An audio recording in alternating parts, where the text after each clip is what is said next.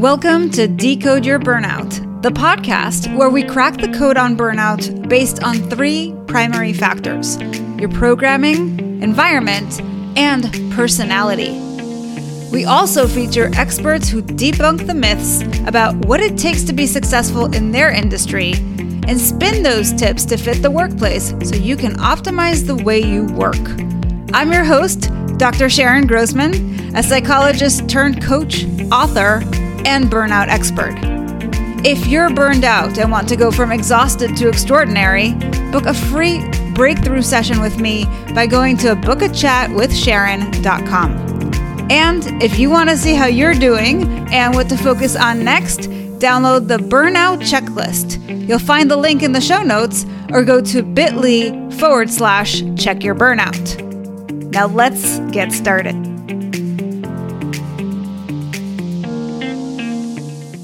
Hello, Decode Your Burnout fans, and welcome to another episode with me, Dr. Sharon Grossman. Today, we're joined by Ron Gold, and this is going to be a very special episode.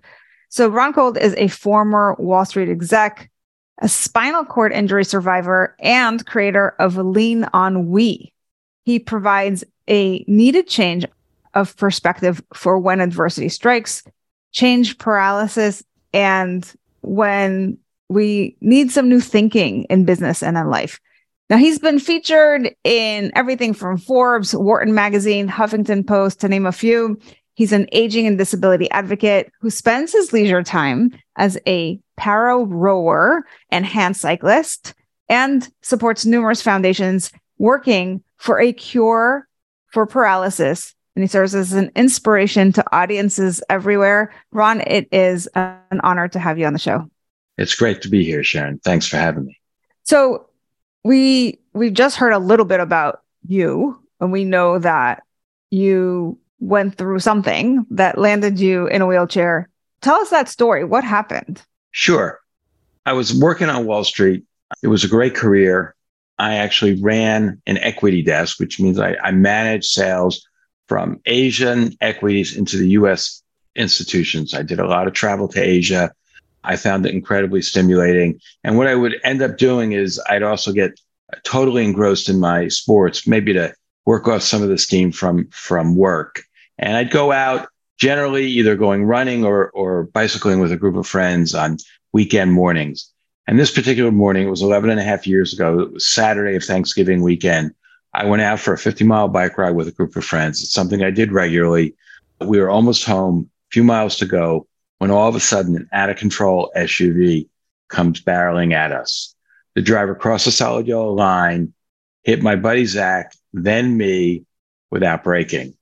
You have to understand, we're in a pace line. So my eyes are locked in right on Zach's rear wheel, because if I don't, I'm going right into him. I'm doing that. All of a sudden, I hear him yell. I look up, and an SUV is coming right into me. And I have no chance to swerve or avoid her. The only thing I can do is I think to myself, keep your head up as high as possible so it doesn't bear the brunt of the impact from the SUV. And that's really the last thing I remember. They quickly got a helicopter, landed it at a nearby prep school, put me in, medevaced me to the nearest trauma unit. They had radioed ahead. The trauma team was on standby, but nobody expected me to survive. In case you're wondering, I did. Spoiler alert. Wow. That is quite a story. And you know, it's amazing that in the last kind of quarter of a second before this happens, the thought that goes through your mind is keep your head up high. Because I knew if that SUV was going to hit my head, that was it. I was done. Wow. I also thought about trying to jump over the guardrail and get to the other side, but you're clipped in. You're clipped in with your shoes, and I didn't know if I could make it, and I didn't do it. Wow. And your buddy's fine?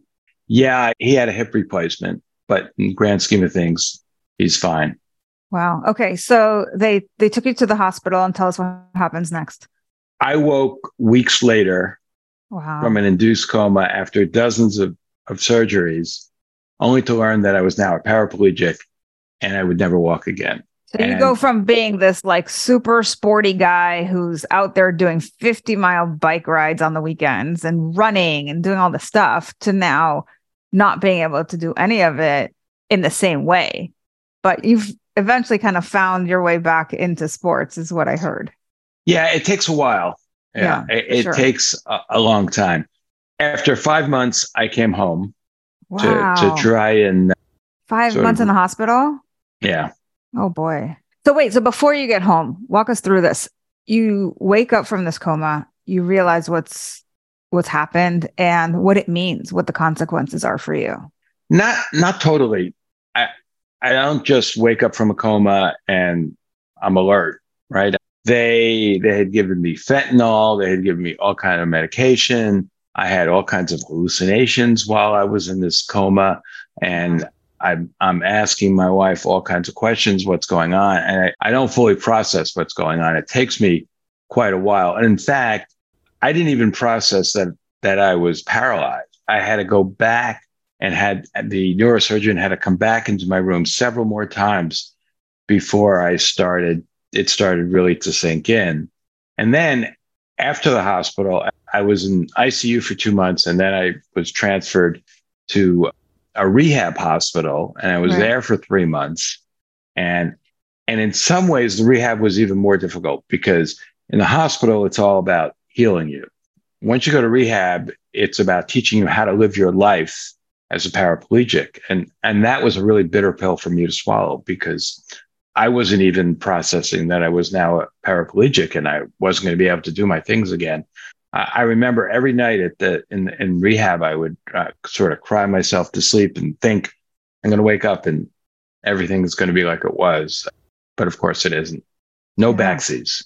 Yeah. So what goes through your mind when you're finally realizing that this is a permanent change?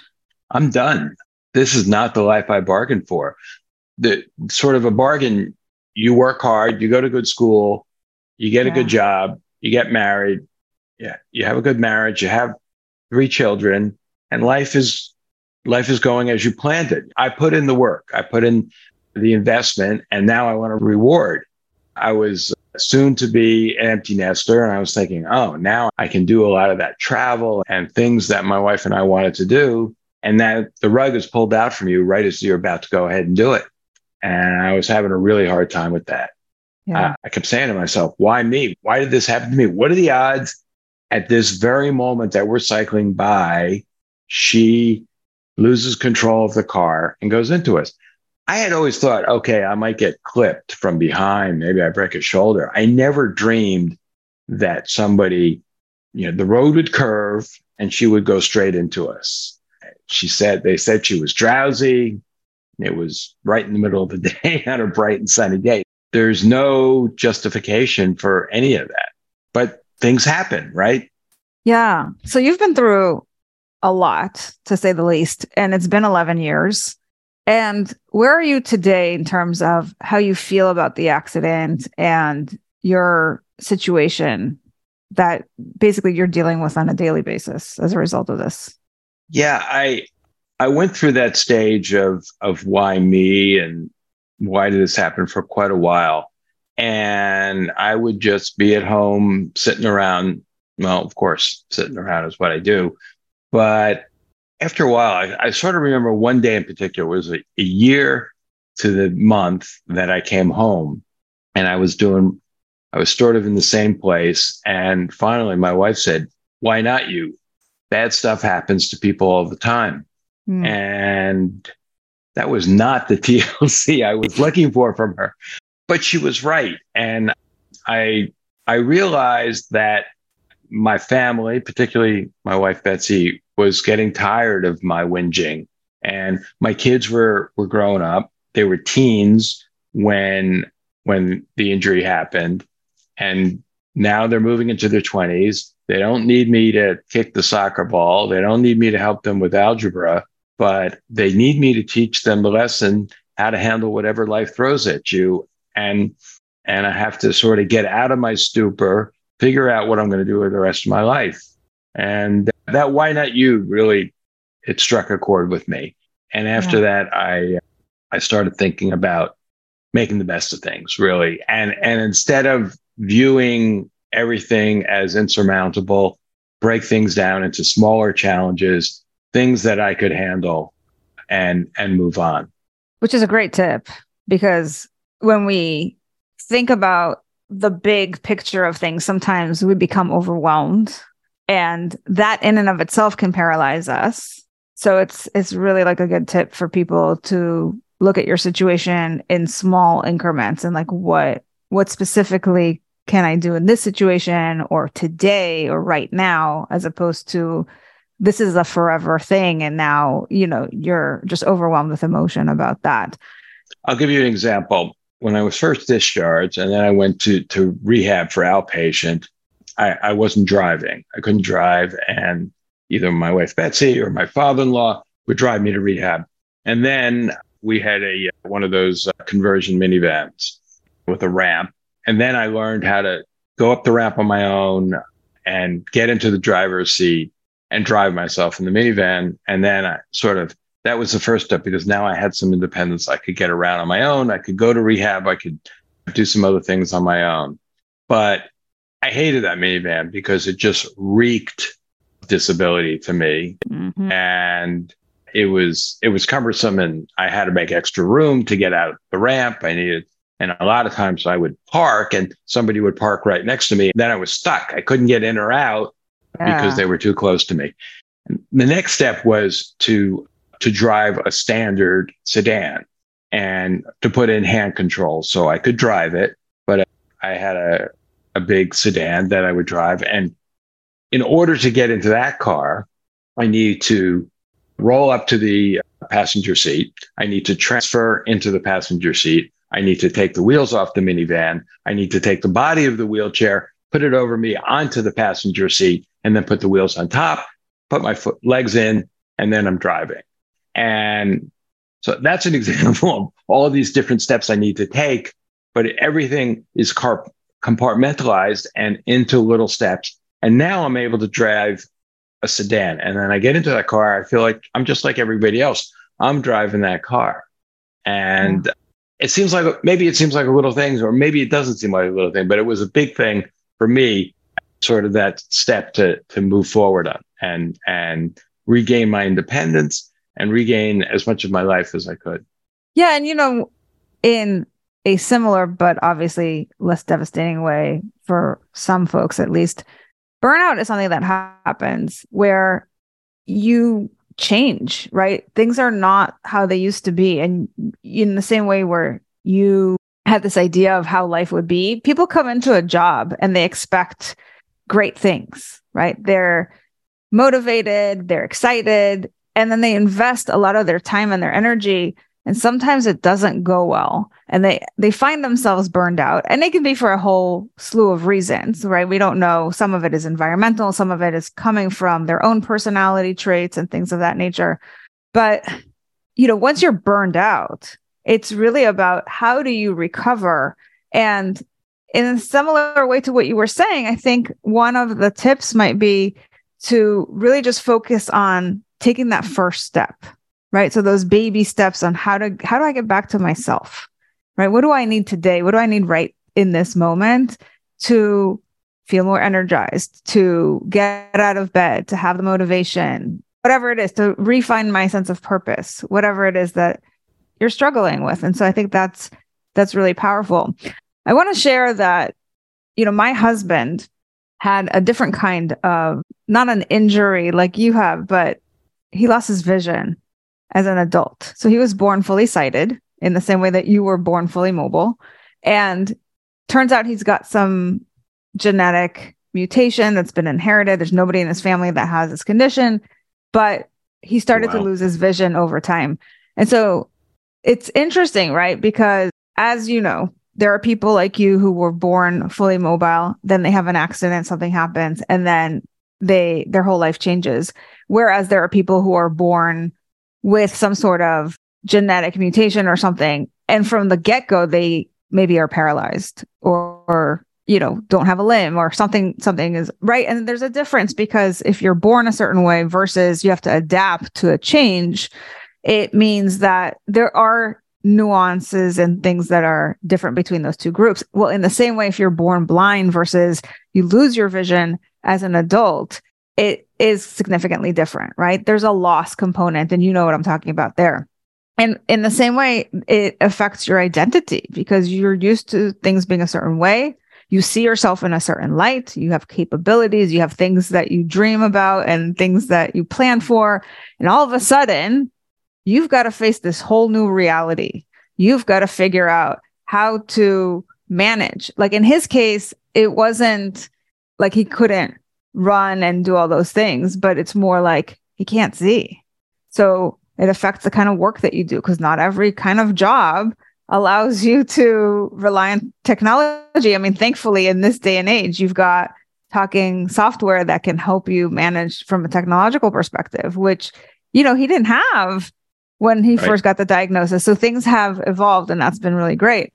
But I would say from a psychological perspective, there's a lot of changes that you have to go through in your own mind to even be able to start to adapt to change in the first place. And I know that you speak about this a lot in your talks. You talk about adapting to change because as we saw with COVID, when change happens, a lot of times people become paralyzed psychologically. So what's maybe like some mindset hack or some golden nugget that you can share with people when they're dealing with changes and they're paralyzed? I think it's different for each person, but I've actually thought a lot about this, and I've spoken to a number of other people who are also paralyzed or have gone through some sort of life-changing trauma. And I know for me, I had to somehow get in touch with my vulnerability because I had to recognize that I can't do certain things and I need to be completely open about it.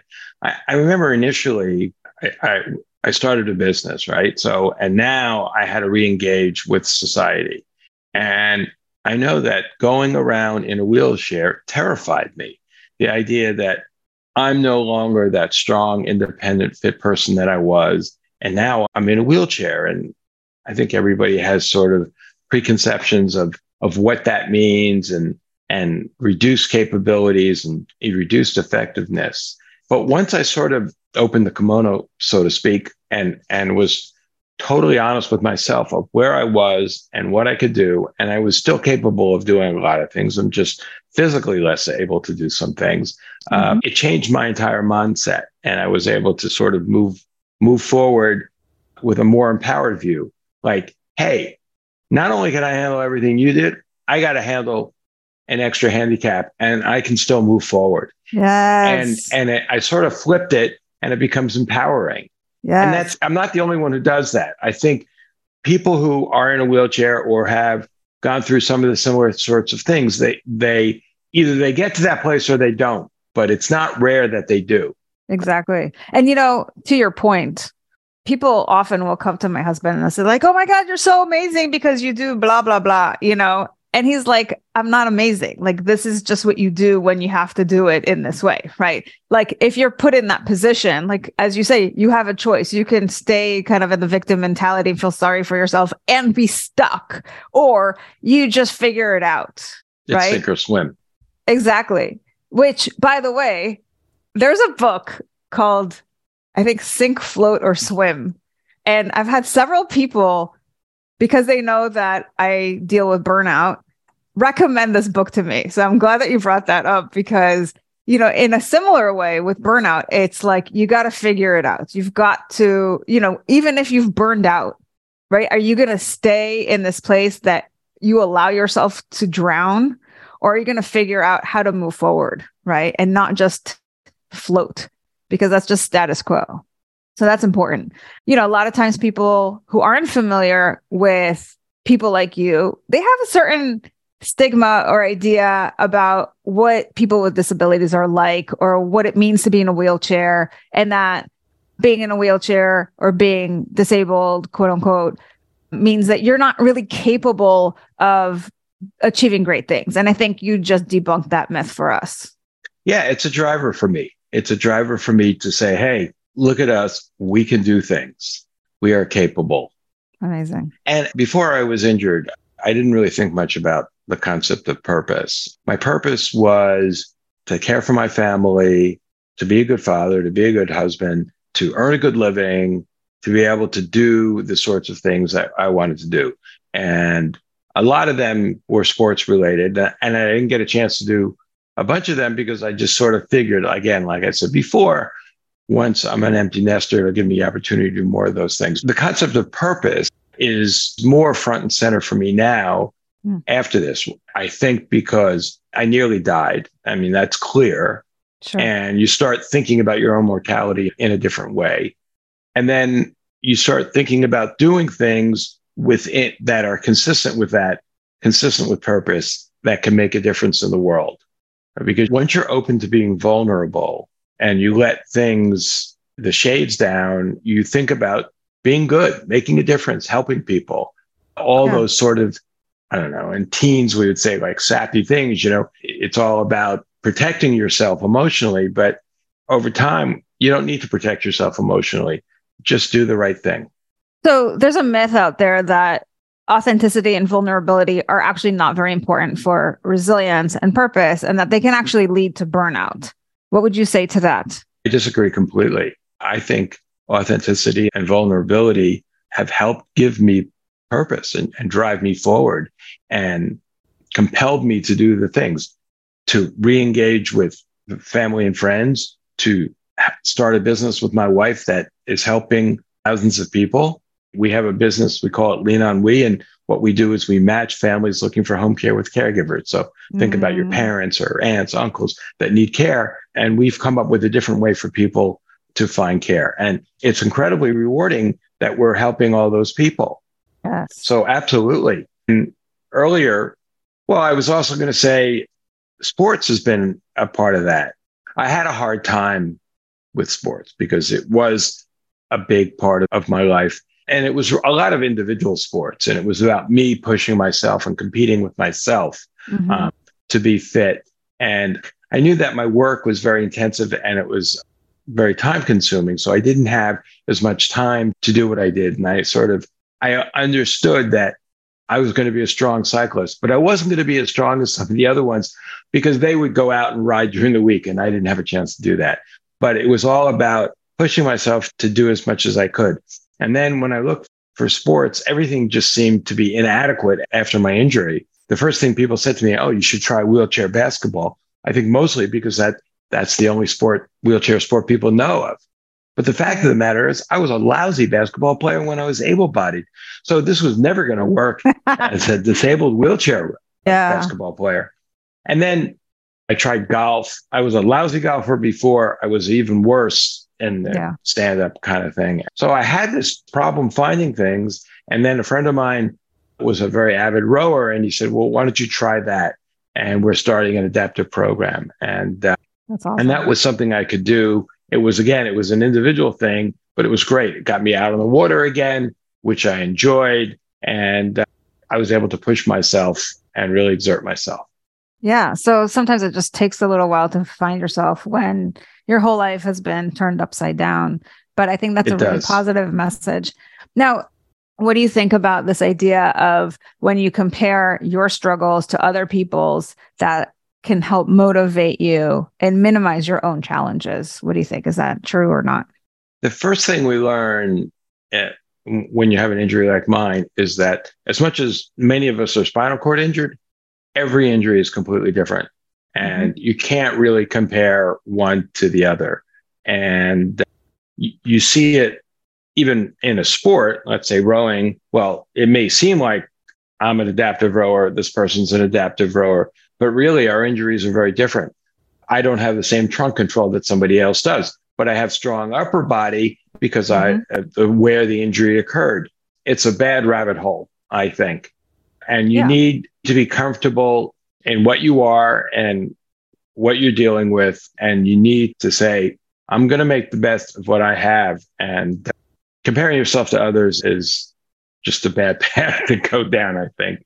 And I think the same is true for burnout.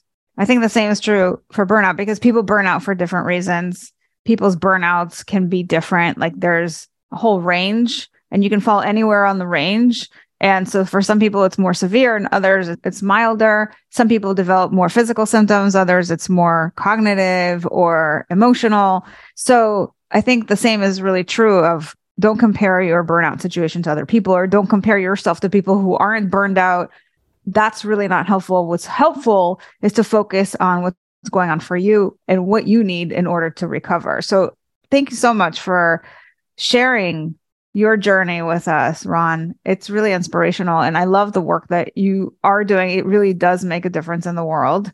And I know in addition to doing the work that you do in your business, that you also are somebody who speaks about all of these things for companies. So if somebody is interested in getting in touch with you, either for the services that you provide for home care or for having you speak at their organization, where should they go?